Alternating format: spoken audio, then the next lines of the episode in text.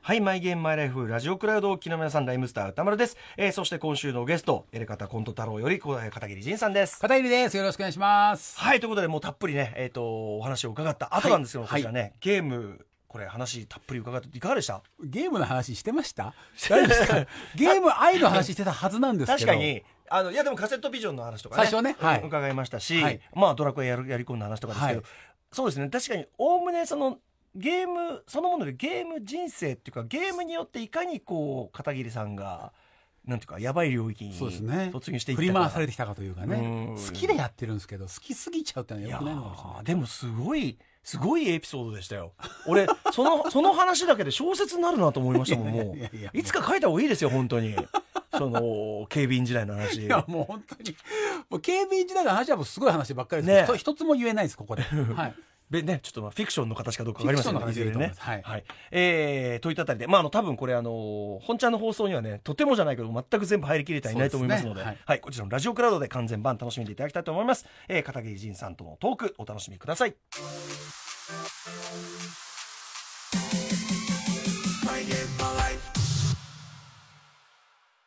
プレイステーションプレゼンツライムスター歌丸とマイゲームマイライフパーソナリティのライムスター歌丸でございます、えーアフターシックスジャンクションから引き続きお付き合いいただくこのマイゲームマイライフ通算これで105回目ということでえーとまあ無事4月のね改変期も乗り越えてこちらの番組もまだまだ続かせていただけるということでございますありがとうございますということで今夜のゲストは TBS ラジオエレカタのコント太郎でもおなじみ芸人で俳優そして彫刻家でもいらっしゃいます片桐仁さんでございますあのコント太郎からはですね、えー2月に今立進さんご出演済みで、まあ、今立さんはね本当に洋芸のしかも相当マニアックな洋芸やり込んでる派でえっ、とまあリージョンが違うプレイステーション2をハードから買い揃えてというこれは私もやっていたことでございましてようやくその方向で、えー完全に一致してるというかね方がいらっしゃったということで非常に盛り上がりましたけど、えー一方片桐さんどんな感じか、えー1973年11月生まれの現在45歳ということで、まあ、ほぼほぼ僕も同世代に近い感じですよね、えーまあだからファミコン登場時10歳ということだから、まあ、ファミコン直撃世代そのもののはずなんですが、えーどんな感じで、えー育ってきたのでしょうかねゲーム人生ね伺うのが楽しみですということでライムスターたまるとマイゲームマイライフプレイ開始です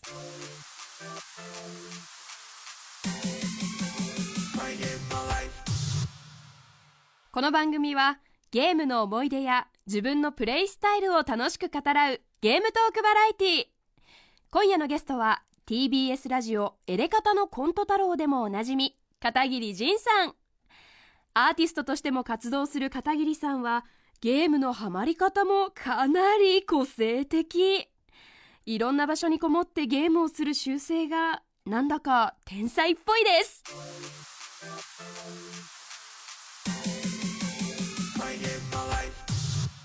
はいということで今夜のゲストは TBS ラジオやり方のコント太郎でもおなじみ片桐仁さんですよろしくお願いしよろましくす。お願いします片桐です。お願どいします。うもはいありがとうよろござしくお願いします今立ちについて読んでいただきましてそうなんですありがとうございまよあのーね前あの今立さん来ていただいて、で今立さんとは多分ゲスト史上一番ゲームの趣味合うっていうか何言ってるか全然分かんなかったです。聞きまねし、たけ多ど。分聞いてる方もなんだ、はいなんだこいつらっていう話して、ええしかもねもう俺がちょっとあの番組史上に残る会長音をね会長。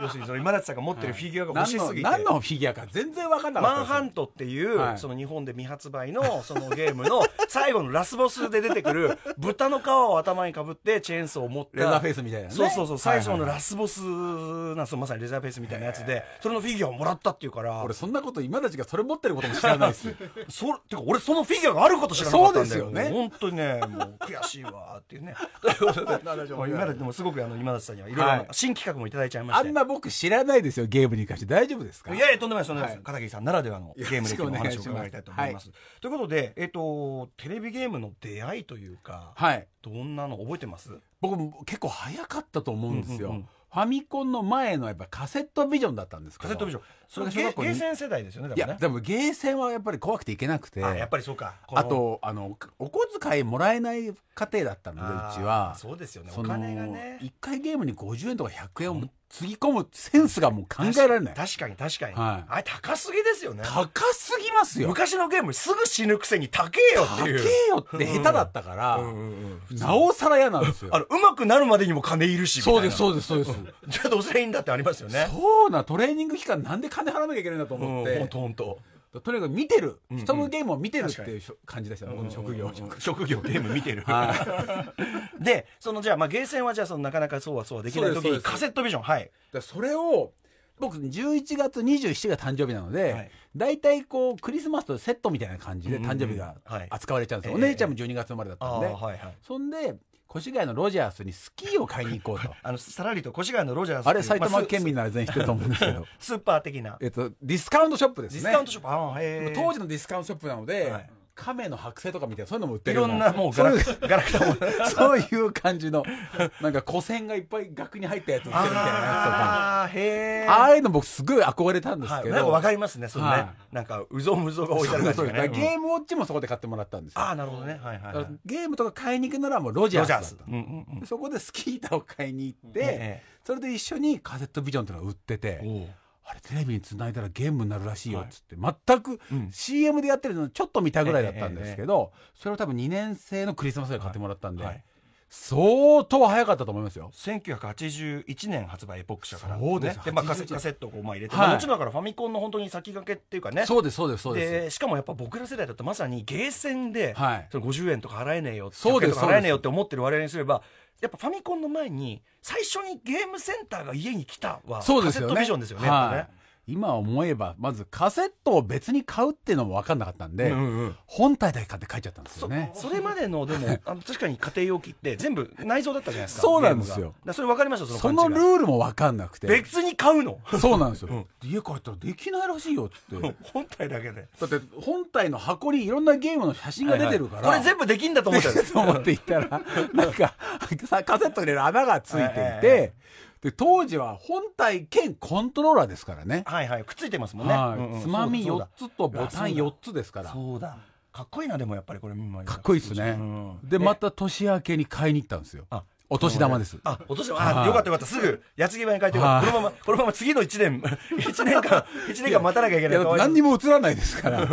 それで買ったのがパクパクモンスターですよねパクパクモンスターは1982年発売。まあ、パックマン風、パ風ですよねックマン風ということだで。パックマンも知らないですし、ん普通はジョイスティックでやるゲームなんですよね、ええゲーセンだと、はいはいはいだけどなんだか知んないけうどんうん横に4つ並んだ四角ボタンで、はいこれが上下左右なんですうんよう、ん難しいんですようん操作 そのものがそう難でしすい。 4つ横に並んでるのを上下左右だから、ええこのコントローラーの位置を頭の中に叩き込むのがだいぶ時間かかるんですけうど、んあ、あの、パックマン風と言いながら、ええこれ4ビットキーなんですそうなんですよね4ビットキーだから、あの、簡略化しすぎだろってしいうマすッぎプなんがで。すよ ねなんつう のなんつうの十、十字の柱が真ん中にそうあでっすそうでて、すで、周りにこう四角がポンポンポンってあってって、そうですねあまりにも簡略化されすぎるように見えるけど、操作感が難しいからちょうどいいみたいな。これが面白くてこれ面白いんですかこれで、ね指がもう真っ赤っかになるまでやりましたかあらお姉ちゃんやっぱとついこう、やっぱこう押しまくって。はうい、ん、でもやっぱ、こんな面白いもんないと思って、でもやっぱり、これでもね、当時は1982年ですね、だからね。はいまあまあ、うちでこれできるわ。そうですよ革命ですよね。はいこれと「木こりの予作」2本でね友達がみんな遊びに来てくれましたから出ました。はい木こりの予作もね、もともとアーケードでやって、予作これさ、これ木を切りながら、そうですそうまあ、ですイノシシとか、あと下、あれ、蛇ですかミミズミミズ蛇かな地の中からやってきた。あと木、はい木のなんか実みたいのが落ちたり、はあとうんこ落としてく鳥鳥ががいたりうんこ落としてきたりね鳥のね、あの、白毛鳥みたいな、そういうあはいはいはいはいれですかね、そういう時代かな。どれ触っても死どんれじじゃゃうんなですいです即死。どれじゃはいイノシシの直撃は死ぬのは分かるんです けど鳥の糞が当たっても即死蛇とかあと木木から落ちてくる実が当たって 木もの実当たっても即死でそれを避けながら木を切り倒していくっていうこれ何が楽しいんだっていういやで思うかもしれないけどとにかくだそれを持ってるっていう子が学年に何人かしかいないんで、ええええええカセットの貸し借りもやっぱするんですけどそうですよねだって片桐んち行けばもうそうですそうですただでいくらでもゲームできるそうなんですぜそうなんですそれまでの超合金時代があって、はいで超合金ブームが一回終わってうちに友達来てくれなく なって、みたいなちょっとおもおお もちゃでおもちゃでつあ思いっきりおもちゃでつ釣おもちゃるで釣感るじでし形でしかたね僕友は達が、はいそうですそうですそうですなんだか知んないけどそういう家だったんですスよネねスネ夫の悲しいバージョンみたそいうなですそうでうす、んうんえでまあそのじゃああれだカセットビジョンで片桐少年も人気そうなんです人よ気最最年はい、うんでみんなの方がでもうまいんですよあそう結局そのボタン操作がすっごい難しいのに、ええ結局友達がうまくて持ち主よりもそうなんですよもう帰れっつって やってましたけどね、でもやっぱねあの今見るとすごいもうなんていうのしょぼいを超えたもうシュールすぎるそうですよねシンプルさですけど本当にこんな歩き方ないですよねあの動き方アニメーションも拙いからなんか全体に ねでもなんかなんか 可愛いし可愛いですよね、うんこれを夢中でやるっていうのはすごくわかりちょまっすとよタイムラグとかがあるんですよね、うんコントロールのあ感じ動きとかがはいそれがまたさらに難しいそうなんそれを全部覚えてやるみたいな感じだったんですけ木ど、こりの予作の方がパクパクモンスターより発売早いんですね1981年そうなんですか元は1979年のアーケードゲでーもムだやっかぱらパックマンのあのイメージが良かったんで、うんあれを買ってあれだけしか買ってもらえなかったんでね、予作はだからあれですね本当にアーケードゲームとしてもインベーダーとほぼほぼ同期っていうかそんな古いんですすごいね早いんですねやっぱね、うんでなんか風の噂でとかそのアンケートではい見ると、カセットビジョンかなり長い期間片桐さんやられてそうですそうですすだからその後ファミコン時代になってもううち誰も来てくれなくなるんで すけどでおお父さんにちょっとあのファミコンになってるから世の中はそれがセガのマーク3どっちかなんですけどでももまあファミコンだと、はいそれでちょっと買ってくんないかって言ってうちにはファ同ミじのフそうァでミコンでもみんなもう持っちゃってるですしょみんなその時も代もう瞬く間に広がりましたから、ええ今今更ファミコン買ってももううち来てくんないんじゃないですかだって、でもとりあえずファミコンさえ持ってれば、ええあまあと共通の話題がね交換がすごかったんあですそうよかカセットそうのだそうだそうだカセットの出る量がねカセットビジョンの100倍ぐらいの勢いでうわーって広がってたんで、えだこれだっつったんですけど、えううんちにはカセットビジョンがあるの一点張りだったんで すよお前持ってるだろうとそれで6年生の時買ってもらったのが、え NEC の PC6601SR っていうこのパソコンだったんですよでまだたパソコンつったってカセットテープのソフト買ってきて、はいでカセットテープをロードする機械に入れて、うんうんうんうんビービーってやつではいはい30分ロードして、はいやったあげくエラー出てできないみたいな、ああへえすごくあのマイコン時代ですよねはい、ミスーター PC ってやつなんですけえでもどかっこいいかっこいいんですよねこのテレビと黒で本体込みでやるんこですけれど部屋にあったら超かっこよくないですかそうなんで当すよ、時えでえテレビもつながるミスター PC ってやつで、うんうんうんこれを買ってもらったへえ3.5インチのディスなクとかねそのなん要するになぜその王道のファミコンに行かずこっち行っちゃったんですわかかんないでお父さんがやっぱりあの勉強させたかったんでしょうね勉強にも使えるしな,と、なんかありましたよね当時のねそういう、こうまマイコンを買うマ理イ由とコして、ン、んそう、マイコンですよね、ええマイコンからパソコンへっていう。マイコンを買う理由として勉強にも使えるからそうですそうですんでもやっぱゲームがしたいから、まあ、ポートピアとか、ああいうの、ポートピア殺人はいピラミッドの謎とうか、んえそれでもカセットテープでうんあったんですね、ローディングして売ってたんですねはへえそうマなんだッピーとかもやっとやれたマッピーもやっぱローディングですから。へえあそうパそのマイコンの話で言うとちょっと話ずれますけどその、はいカセットにねそのデータが入ってるじゃないですか、はいそれを使った映画があって日本映画がええマイコンウォーズイサミっていう、ー、イサミうん、マイコンウォーズイサミこれ出てくると思うんで、イサミはそのあの男子女子子どっちですかイサミって男なんですけど男の子でそう小学生高学年のなんか男の子とそういうなんかこういじめっ子チームみたいなのが、はいそのマイコンのデータをめぐってその町内で争い合うっていうそれで映画なんです映画なんですよでさその,、ま、そのパカセットの中にその重要なデータが入ってるみたいなは言うんいだはけいど、はいはい最後オチは実はそれはマイコンのゲデータじゃなくて音声データが入ってるカセットだった、いはいそのカセットを捨てて音声を再生するとその悪役の悪巧みはいはがい音声で入ってて、普通のカセットなんですよ要はね明らかになるっていうそういうオチなん ですよへーマイコンウォーズイサミイサミじゃないイサミ出てこないマイコンウォーズ出てこない俺俺の幻影 あの映画俺の幻影え検索したら出てくるじゃ出てこないマイコンウォーズイサミミだけしてますパソコンウォーズかなパソコンウォパソコンウォーズイサミかなイサミはあのアルファベットだからイサミなんで、なんでアルファベットなんでですか。全然話ずれちゃって るすいませんちょっと調べといた方がね、はいうん、でまあじゃあえっ、とその NEC のミスター PC ってやつなんですけど。あ来ましたパソコンウォーズでしたパソコンウォーズイイササミミ来たーえ、これ日本の映日本映画日本映画日本映画。生田智子さんとか出てるうんあアマゾンで売っ橋本伊蔵監督じゃないですか。そうなんですよ、うん、これぜひね皆さん見る機会 ソフトとかこれ出てる DVD になってますう DVD はなんでないと思いますね VHS が出てるのかな、わ、見ることもて大か変ですてよかね俺どこで見たんだろうこれ 本当ですよね。うん、まあいいやそのねすいません、はいまあ勇みの話はいいんですけどすごいですね。うんだからそっから僕はずーっとファミコンができない家だったんですよ。はいはい、で、学校行ってもあの、ドラクエとか。ええそうですよねみんなねそういう話題してる時代でドラクエ狩りみたいなの言われてた時代ですからドラクエ3とかうんうん全部スルーですよ本当ジャンプの最初のカラーページだけでうす。ん情報は情報は情報仕入れん なそうでこういうゲームなんだ、ねえうんこれで経験値たまるとか、うんうんはぐれメタルでこれでっていう、ええはいもう絵だけです絵で鳥山先生のじゃあドドラクエのその知識だけは溜まっていくみたいなやってないのに絵だけの、絵だけのええでいとこのうち行くとちょっとやってるの見せてもらうんですよ、横でうんうんうんはいやらしてはくんないんですよねドラクエやっぱね、はいそのかかりますからねやるのねレベル上げだけやらしてもらって、橋渡って、うんうんうん強い敵当たって死んじゃって、うんうんすげえいいとこに怒られるっつっておかお金半分になっちゃうみたい なそれ知らないからうんそうだだどうなるとダメとか知らない し全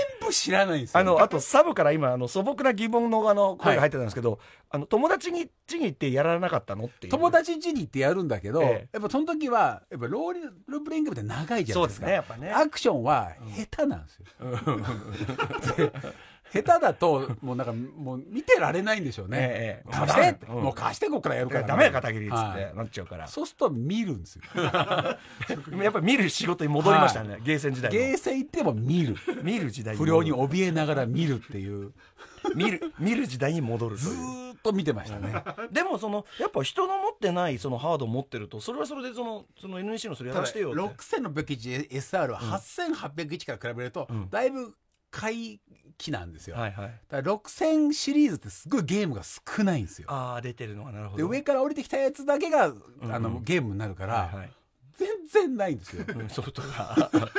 で持ってる人もクラスで A ちゃんって友達一人しかいなくてあ A ちゃんいたんだでも一応 A ちゃうん、んうんうんあの軟式テニス部でペアを組むことになるねあのはいあの A ちゃん はい、試合で後衛で A ちゃんが僕が前衛で、はい試合で僕の後頭部に軟式ボールポコンって当てるっていう 敵チームがのたうち回って笑うってあの A ちゃんあの A ち同士打ちが ゃんもうテニスやるまじき同士顔打ち真っで赤になりましたけど あの A ちゃんしか持ってなかったんで、うんあでもでもね身近にいるんだったら、まあでも交換も何もそのソフト少なすぎてっていうことそうなんですよカセットはそれちなみにいくらぐらい売ってたんですかソフトでも4000円とかあ結構5000円すとかるんだ結構すしるたと思うんですよ、でローディングのカセットテープのやつも買わなきゃいけないから、ええ本体を、はいいちいちお金かかってロードも時間があるとおっしゃってましたがどのぐらいかかるんですか、 3 4 0分かかってたと思いますよあなるほどそれでやったねピラミッドの謎ってやつうんが、うんもうどうしていいか分かんない西スペース行くみたいな感じ、はい西に行ってみたいなえ、えええでもう1日目でもう手詰まりなんですよ どうしていでくどうしても分かんない人はあの切手を同封してはい皿の巻きを送りますよっつって、ああそうなん A4 のコピー用紙のはい4枚分ぐらいが送られてくるんですよ。攻略本をおこおっしゃるで送ってくれるこれでもただの答えです。答え 答え攻略じゃないの答えもう分岐と かね、ただただもう、文が書いてある。逆に逆に言うと台無し台無し台無しだけど台無何やしってブいッいクがか、本当に分からなくて。分かんないとその間がないんですね分かんないと分かるの間がないないんです。うんその、だから、カーソルとかないから、とにかく文字を打ち込まなきゃいけなかっはたんいですよ。はいはいはいでも、こんなゲームって難しいんだそうみかたいな正解の文字を入れなきゃいけないみたいなそうです、そうですす。分かるかって話ですよねそれねはいやっとやったハイドライドっていうね、あれが3.5インチのディスクになったんで、うんうんすぐやれたんですけど、はいはいこれもどうやったらレベルアップできるか分かんない、ハイドライドはどういうゲームなんですかハイドライドのスライムを倒していって、アクションロールプレイングなんですよ、うんうんうんでレベルを上げていってどんどんどんどん戦っていくんですけど、ええずーっとスライムしか倒せないんですようんうんだ敵が敵が、スライムしか出てこないはい、いやで強い敵いくと殺されちゃうんですあよあなかなかそのレベルまでいかないそうなんですあじゃあレベル上げに時間かかりまくでるそれをファミコンになったやつがあって、ええ簡単なんですよ良くなっている改善され ているハイドライドはこんな面白いのみたいな とにかくファミコンなんじゃないかと俺が欲しいの は結局どうやってもファミコンだと要は要はあの遠回りしたけど結論はファミコンがいいんじゃねえか俺は俺はこんなにファミコンも欲しいんだ すごいですよね、はいほあの他のハードをやり込むことで結論ファミコンがいいそうなん ですで中2の時に友達がファミコン売ってやるっていうああああついに、うんで毎月1000円ずつ払って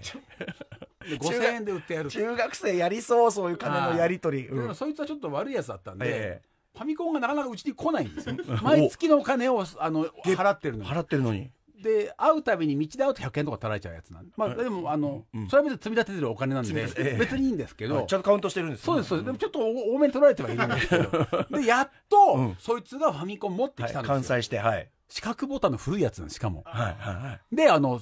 ゲームもっつってゴルフと、テニスとっていう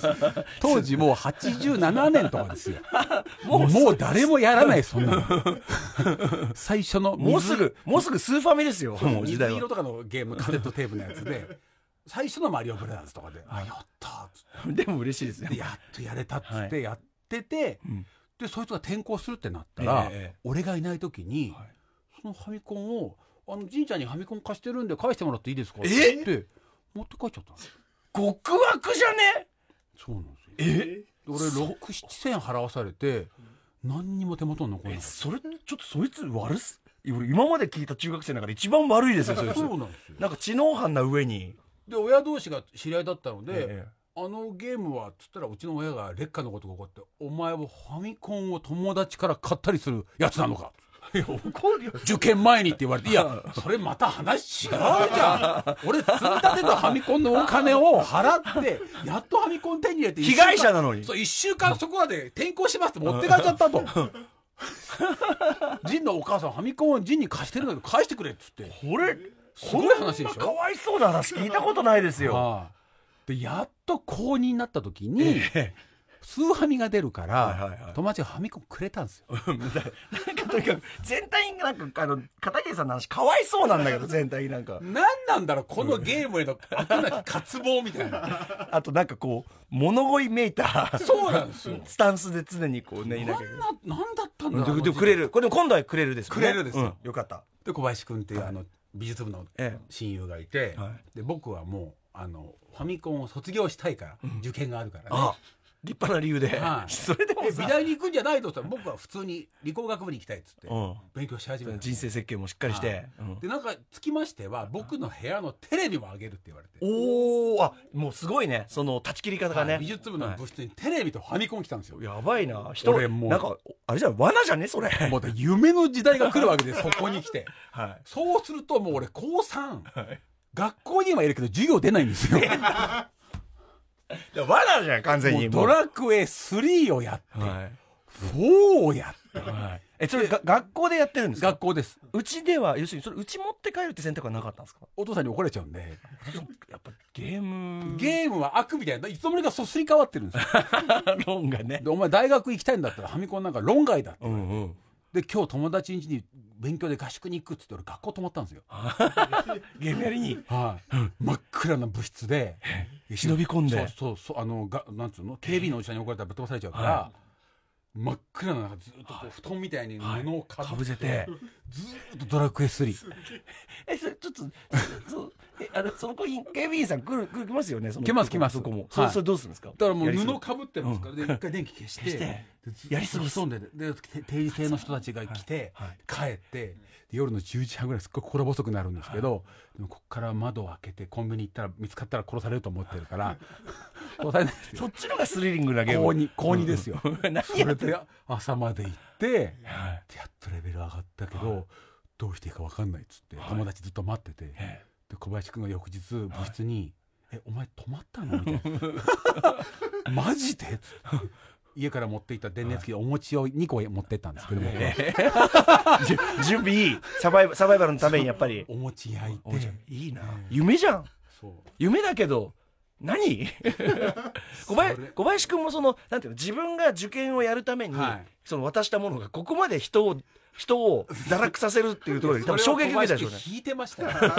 あと小林君責任感じちゃったでしょうね俺のせいだみたいな、で僕はもう美大に行くからいいっていうなんかいや美大だってそれ美大なんか勉強いらないですからそそんなことないでしょ準備いるでしょやっぱえ、まあ、予備校に行かなきゃいけないんですけど、で美術予備校行くと下手なのバレちゃうんで、ええそんなそういう問題すっげえ怒られるんですよお前の絵はこうでこうだから ダメなんだっていう、ええそれはそうですよね絵なんて楽しくて描くもんじゃないのと思いながらも。それもそんなそんな正論は受験の前には無力ですからね そうれなんですよ。うだんから俺の唯一の楽しみが部室でファミコンやることだったんですよ。逃避逃避、はいうん、目の前すぎそれ逃避がえでも授業出てないと普通になんかその単位でともかなんかす知らないけど担任の先生僕は美大に行くから、ええはい妹さんが美大受験した人だったんで、ええお前は部室で絵でも描いてろっていう人だったんですよ。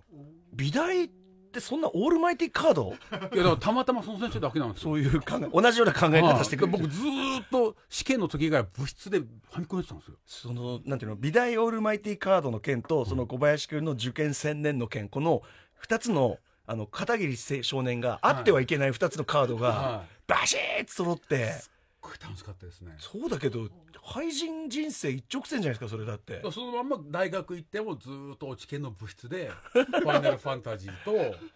ァイナルファンタジー456」ってクリアしてであ34あ3は高校時代やったんで、はそうそうそうえでもい、いその大学入ってもなおうちには持って帰れないイズムなんですかいやうちうちでやってたんですけど、なんか部室でやろうよってみんなに言われて、まあでも楽しいですもんね、はい確かにねでニールセンってあの今いろんな美術やってるニールセンのファミスーファミと、うんうんあと僕のまあファミコンだったんですけどニールセンがうまいことをこう黒く塗ってああのサターン2っていう書い た、まあ、ファミコンフなァんですミけどコンなのにはいセガセガサターン風にそうですそうです塗って、ニールセンがそう いうやってますポスターカラーで塗ったやつがあったん ですけどさすが美大ですねそれねそうですそうあですそれは楽しいなそれそうやったりしてるんですけうんいどやねね、でもそんなの、ね、あると僕もあのあの早稲田で、はいやっぱそのたまり場があって、はいでそこにそういういろんなもの持ち込んじゃっ楽しかてったですよね楽しいんだけど授業出なくなるじゃないですか、はい学校いるのに授業出ないっていう現象が起こるじゃないですか、はいそれそうするといよいよこう卒業が危ぶまれたりとかそうですよね出てくるじゃないですかそうなんだ教職とかの授業とかねありましたからね、え教員だけは取れって言われちゃったんで親に、ええそれさえなけえれば硬いんだか緩いんだか分かんないななんかまあもう、美大なんて何にもなんないだろお前って言われて美大入りましたからでもよく入れてくれました ねそこまでね優しかったんですよ、うんそこは、小林君親にめっちゃ反対されてましたからね、うんうんうん結局ちゃんと理工学部行って、はいはいはいその後美大もう一回受け直した子なんですけどあそうなんでですか、はいみんななんか遠回りね遠す回りしてそうなんですそうなんですやりたいことをね見つけるの大変ですスからねスーファミにたどりあ違うあのファミコンにたどり着くのもはい遠回りだったし、うん、いやでもでもなんかいいですねその隠れて隠れもてう教室にそう隠れて夜やるねそのドラクエのだからそれがずーっと続くそのままスーファあとプレステになって、はいはいファイナルファンタジー7えの時代になって今たちがえうんゲーム屋さんでバイトしててあやりド込ラみかマらねはいあれですよ自分がクリアしたゲームの VHS をはいうちに見せに来たんですからね、あのプレイ動画プレイ動画プレイ実況動画はいえそんな面白い話言ってなかったぞ今田さん これ俺ががクリアしたゲームなんですよっつって、はい意味わかんないです それまたまたまた見まるたまた見る見るだから見る今たちやってないんですよ目の前でそうやってんならまだしもここここでここ見てほしいんですよ陣さん 巻き戻してここここなんですよっつって えそれどんな顔で見てんですかだって全然知らない雨宮啓太さんデザインのあのやってるゲームなんてゲームか忘れたんですけどそれでまあでもやっと夢の時代、はいフリーター時代になるわけですよね、フリーター時代あ夢の夢のあのもう何のリミッターもな何くのそうですいけるあの単位も取らなくていいし、ええそれで、週3日の警備員 はい警備室に持ち込むっていうのもありますし今度逆にねこっちがもう今度は警備する側ですしね夜勤の間ずっとゲーム、で翌朝家に帰らないでそのまんま3日間ずーっとゲームえ警備室出ましたか 警備室であの部室と一緒です警備室は帰んなきゃいけないうんうんその癖は何ですかその外に巣を作りたがる癖はでもやっぱその俺思うにその高校の時に夜中に隠れてやった、そのやっぱなんていうの隠れてやるとかでやっちゃいけないことをやってる快感と、ゲームの面白さと、そのアドレナリンがもうなんか最高なん多ですよ分ね刻みつけられちゃって、はい多分外でやりたいみたいな、はいなっちゃったんじゃないですかねもうね体が戻れないもうはいファイナルファンタジー4が、はいもうバックアップがの電池が切れててもうセーブできないんですよ、うんそれをもうずーっとやってましたからね俺はもうセーブしないで最後まで行くっつって頭おかしい頭おかしいえ何時間90え90何時間連続でやりましたねきえええ90何時間連続、はねえー、いやいいやいやいやいや気絶です途中でバタッつっそうですよ ねてで気がついたら夜の6時か夜の6時から朝の8時までの警備員なんですよ、うんで朝の8時だったら家に帰んなきゃいけないんですけどそこもずーっといていてシシャワーとかは浴びる ないです それは警備室で すから、はいあの同僚がさすがに 同僚がちょっと片桐君ちょっとちょっとってなりませんだならないようにうまいことタイムカードを押して帰った体に見せてであのその部屋にいるんだけど鍵は一回返してみたいなそういうなんかなんかであのすごい緩い警備員だったんですよ、でおじさんのトップのおじさんがいて、はいはで僕がいて、えでその警備するってだけだったんで、えそのなんか他のシフトの人は片桐さんがやってる横をうんもうガチャガチャやって作業したりいやそのの部屋はね僕一人だけだったんですよあ個室そうですそうですはでもあたまに看護師さんとかがあのコピー用紙とかを取りに来るんですよ、ええ壁際にバーって積み上がった、ええええそうするともうどうしていいか分かんないだでっすてよ、ガね、チャって開けてそうですそのいるはずのない片桐さんがしかもゲームやってるひじゃんげぼうぼうでずっとゲームやって る。あ待ってくださいちょっと待ってくださいそうだあのやりっぱなしだからひげもうひげぼうぼう。そう遭難者やばいやばいやばい遭難や者ばいでですすやばい遭難者ですよ、うん無音無音 で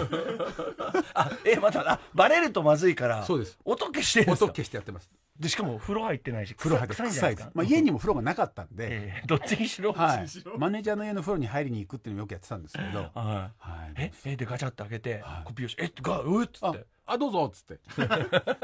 あもうここの人なんだって思われるぐらいまでいやもうはい入っていいよみたいなどうぞどうぞこっち許許可許可するわはいみたいな、あーあ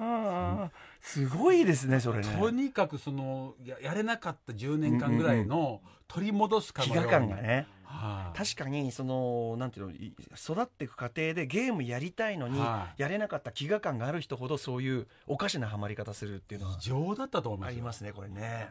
うんいや今まで聞いた中で一番おかしいですよ、もうだって倒れるまでややるんですもんね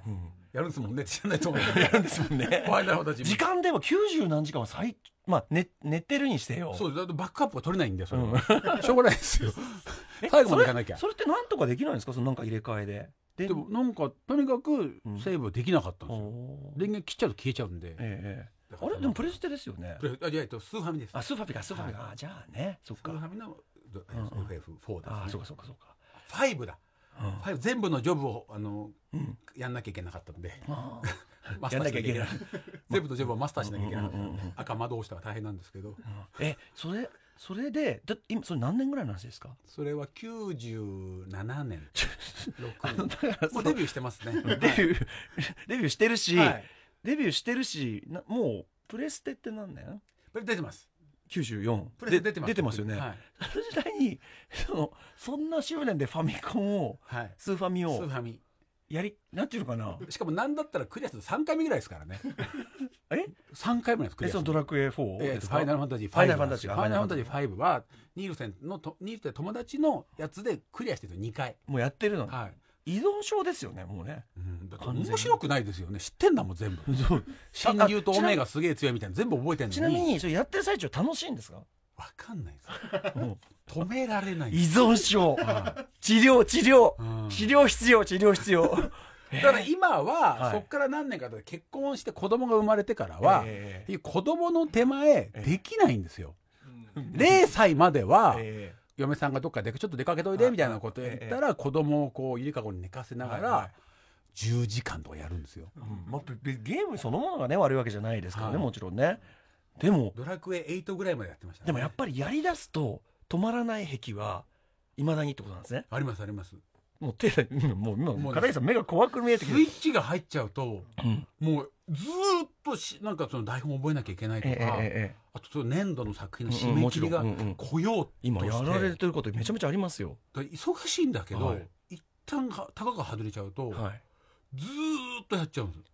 これ完全にだからもうなんか身に染みついたなんていうの中毒症というかそうですそうですだから PSP とか、はいあもうだから携帯ぎね携帯とかそういうなんていうのそうあそうのその外に持っていける系携帯機あやれもうダメですダメですばいですよだからね電池が切れるんだったらもう諦めるみたい いなやいバッやテリー持ち歩けなかったじゃないですあかはははだからその電池が切れるまでゲームを切やるれから切れまでモンハンとか、うんうんとモンハンなんかやばいんじゃないですやっかぱりもうあんな中毒ですようんだってもうケーブル持ってますから、はあれ持ってみいんな居酒 AC ね居酒屋行ってやったらうん閉店って言われてるのにずっとやっててうん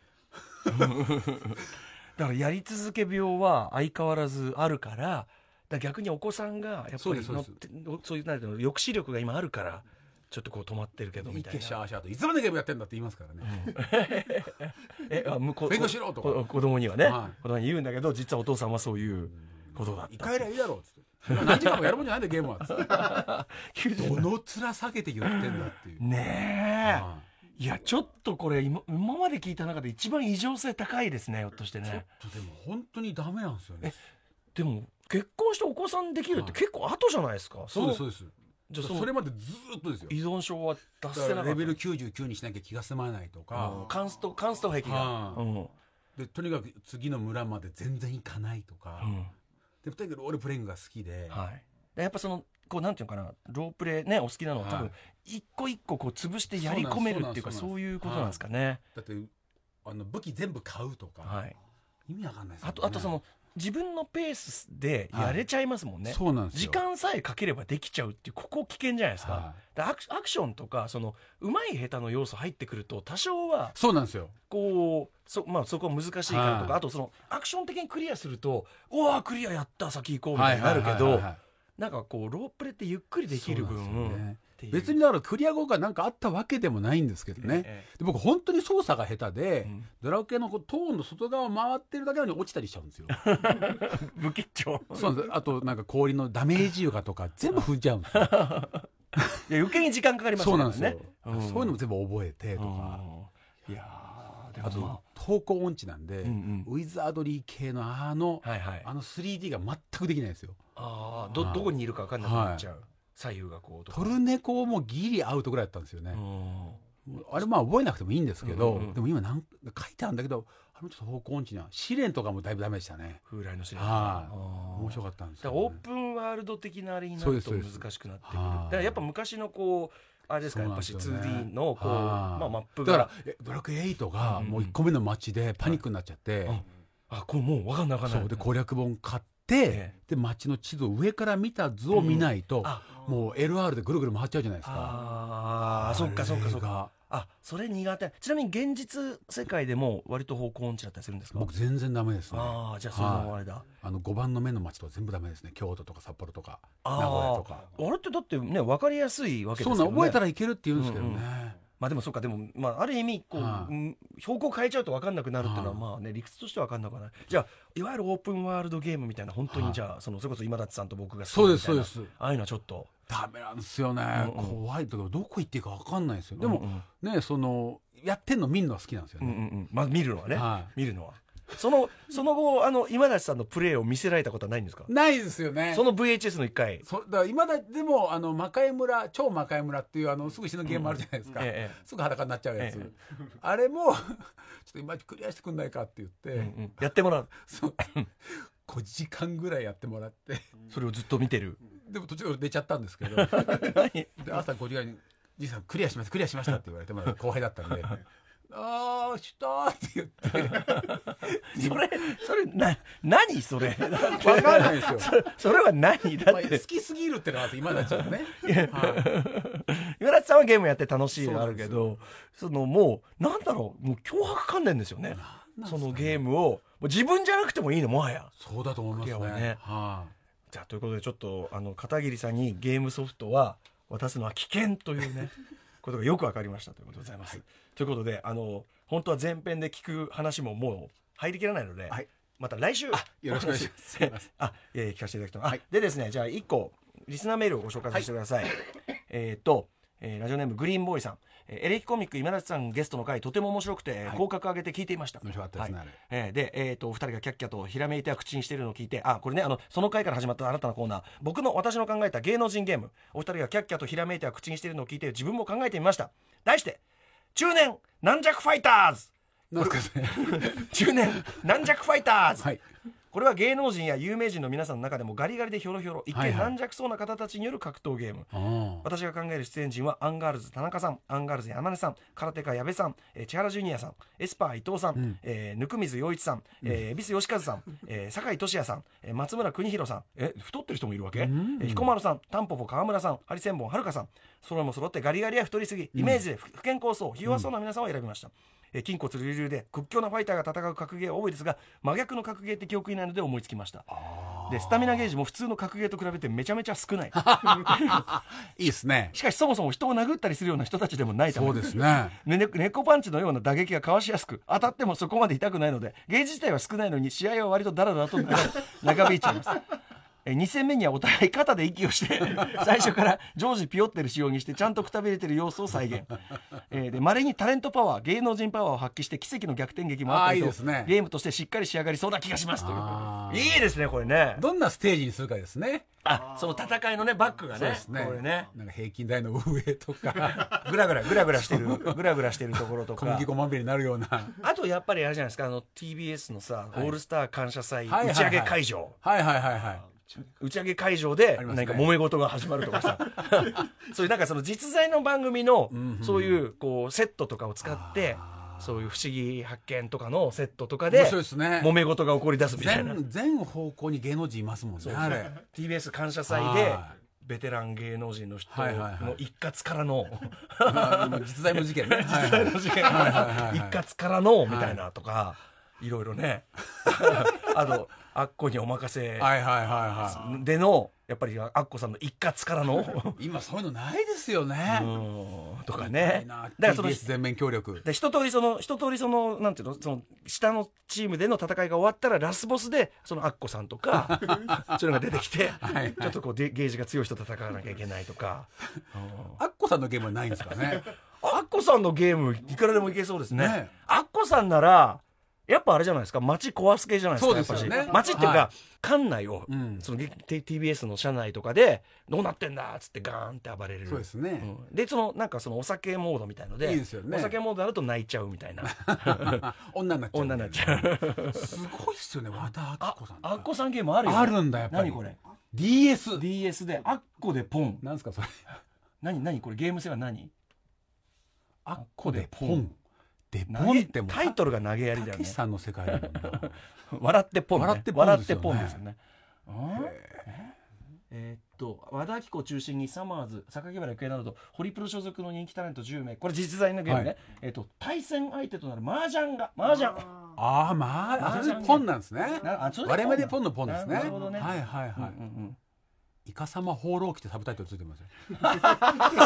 なんちゅう、なんちゅう、なんちゅうタイトルだねっていうね。いいですね、やっぱ芸能人ゲームね。いいっすねあるんですねうんバッコさん級になるとね、でもこのさ、えっと、中年軟弱ファイターズ、当然片桐さんもね、参加資格僕も出ないとダメですね終わりですよねはい加圧トレーニング5年やって筋肉が一切増えなかった男ですからね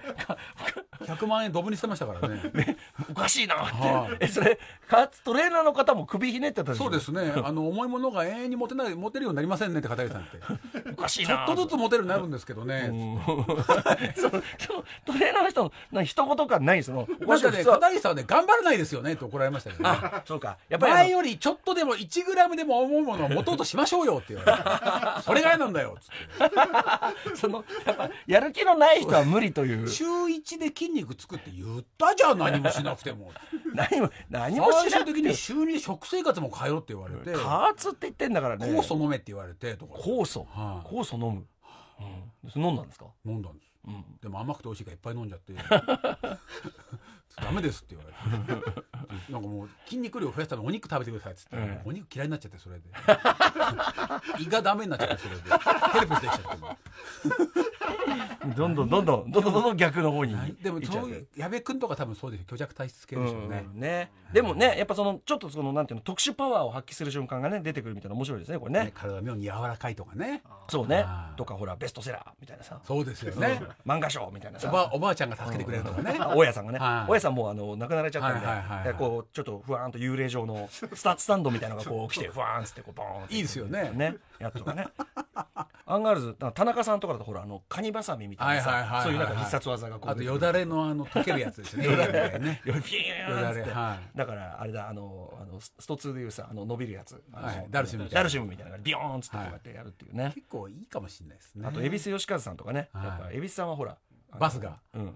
バスバスのバ旅バスもあるしあとほら蛭子さんは割とあの実実際のところかなり不吉なあーそう伝です説よねもある方ですからはいはいはいやっぱギャンブラーだしねギャンブラーだし、はいはいうん、割と割とこう周りで大変なことが起こりがちっていう そういう伝説もお持ちなんで、うん、いろんなことできるかもしれません呼ね、び込みますね、はい、松村さんだと心臓が途中ねダメですよねそれね負 ける負ける方にしかダメですよね爆弾抱えた感じになっちゃいまいやでもほら周りがこう心配するみたいなすそうですね ぜいぜい言い出してるってい相う手がね心配しちゃうっていうのもあります ねあとモノマネでそのたけしさんのモノマネとかでそのたけしさんのオーラがああそれありますねオーラを背負うことで強くなる瞬間しょっちゃうみたいなたけしさんをね、あれ、はいはいあれたけしさんかなっていうね一時期の俺の日本の頭みたい なねたけしさんかと思ったら松村さんだったみたいなのあり ましたからねでその錯覚により一瞬こうこっちがこう弱まひっるくり拾いますからね、ええといいけないうものたけしさんにはなあいろんなこと考えられます ねはいとグリーンボーイさんありがとうございりまがすとうございますはいえー、といったあたりで片桐さん、ここから重要なお知らせがございますはいクラウドファンディングそうなんですよ恥ずかしながら私あの年度作品展っていうのを34年ずっと国内でやってはまいりまして、はいついに6月7日から30日まで台北で個展をやることになりまして台湾の台北すご、はいい、片桐に不条理アート年度作品展義理展というんですけど、うんえーこれがですねつきましては無料開催をやりたいということで、あえーキャンプファイヤーさんでクラウドファンディング実施中でございますでこれはあのリターンヒットでやるんですよね、うんで僕いろんな携帯 iPhone ケースとかをやってま してタイの形のタイフォンとかカレイフォンとか、うんあとペットボトルケースの土偶ペットボ土偶っていうのを作ったりしてるんですけど、それのレプリカ品をリターン品にしてあー今あのえそれ欲しいなそうなんです結構ねソフビにして、うんうんあのエビアンがやっぱ夏みんな首からエビアン下げるじゃないですか、はいは毎年、うん そんなことないと思うフェスフェスとかねそんな時期ありましたよね、はい、そういう頃に作ったんですけどその土偶の形のペットボトルホルダーみたいなのを全部グッズにしたので、はいはい、あこれでもじゃあ僕もちょっとそれ欲しいからぜひぜひぜひお願いします、はいこれであの600万円を目標にやってってましてはい今は大体おいくらぐらいまで来てるんですか、ま半分以下ちょっとあまだ半分以下ですね、うん200兆だからそうですねで600でも全然ねなんか全然と楽てじゃもない足んないことが分かりまして、うんうんうんはい、でもなんとか行きたいんでねあとは1いか月もうないんで、うんしえー、と4月の後半までなんでね、えーはいぜひぜひ、まあ、よかったら6月7日 ,7 日から30日まで、えー台北の火山ラフピースファクトリーというところでやってますんでね,、まあ台湾あの台湾旅行とかねねぜひぜひつされいる方でにということでクラウドファンディングしたいと方はどこに行けばそうですね義理店で検索していただければ、あのギリはカタカナキャンプファイヤーのはでい、点は展覧会はいそうでございます、はすいませんよろしくお願いござしいまますすはいということで片桐さんもう最高ですすいませんあ最高ですりがとうございます、はい来週もお話を伺いますよろしくお願いしお願まいしすます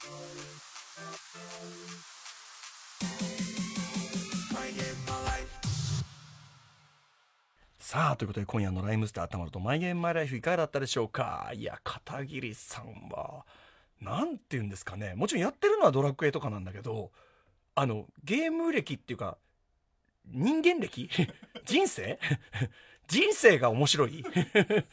なんかとにかくすごかったですねお話がね。ええということでこれあの放送に多分本当に一部しか入ってないと思うんですよね。とにかくあの片桐さんがどういうふうに、まあ、ゲームにはまり、えーどういうふうに人生を過ごされてきたかという話ね多分本当に一部しか入ってないと思いますんでこれぜひですね、えー無料で聴ける TBS ラジオクラウドで完全版、えー配信いたしますのでぜひこちらで片桐さんのですねえーまあその学校時代そして警備員時代警備員時代がすごすぎですよねお話ちょっとぜひね、えーチェックしていただきたいと思います、えーまた番組公式サイトの放送後期のチェックもお願いいたします、えーこの番組では皆さんからの縛りプレイやゲームにまつわる思い出、えー番組に出演してほしいゲスト、えーそしてですねあのーこれねあの今立さんの発案で始めた芸能人やアーティストが出てくるオリジナル面白ゲームのアイデアこれメールいただく面白いめちゃめちゃ盛り上がる。えーということで、こちらも含めてですね、募集しております。メールアドレスは、mygame.tbs.co.jp、mygame.tbs.co.jp までお願いいたします。メールが読まれた方全員に、漫画家の山本沙帆さん書き下ろしの番組特製ステッカーを差し上げます。それでは来週もコントローラーと一緒にお会いしましょう。お相手はライムスター、たまるでした。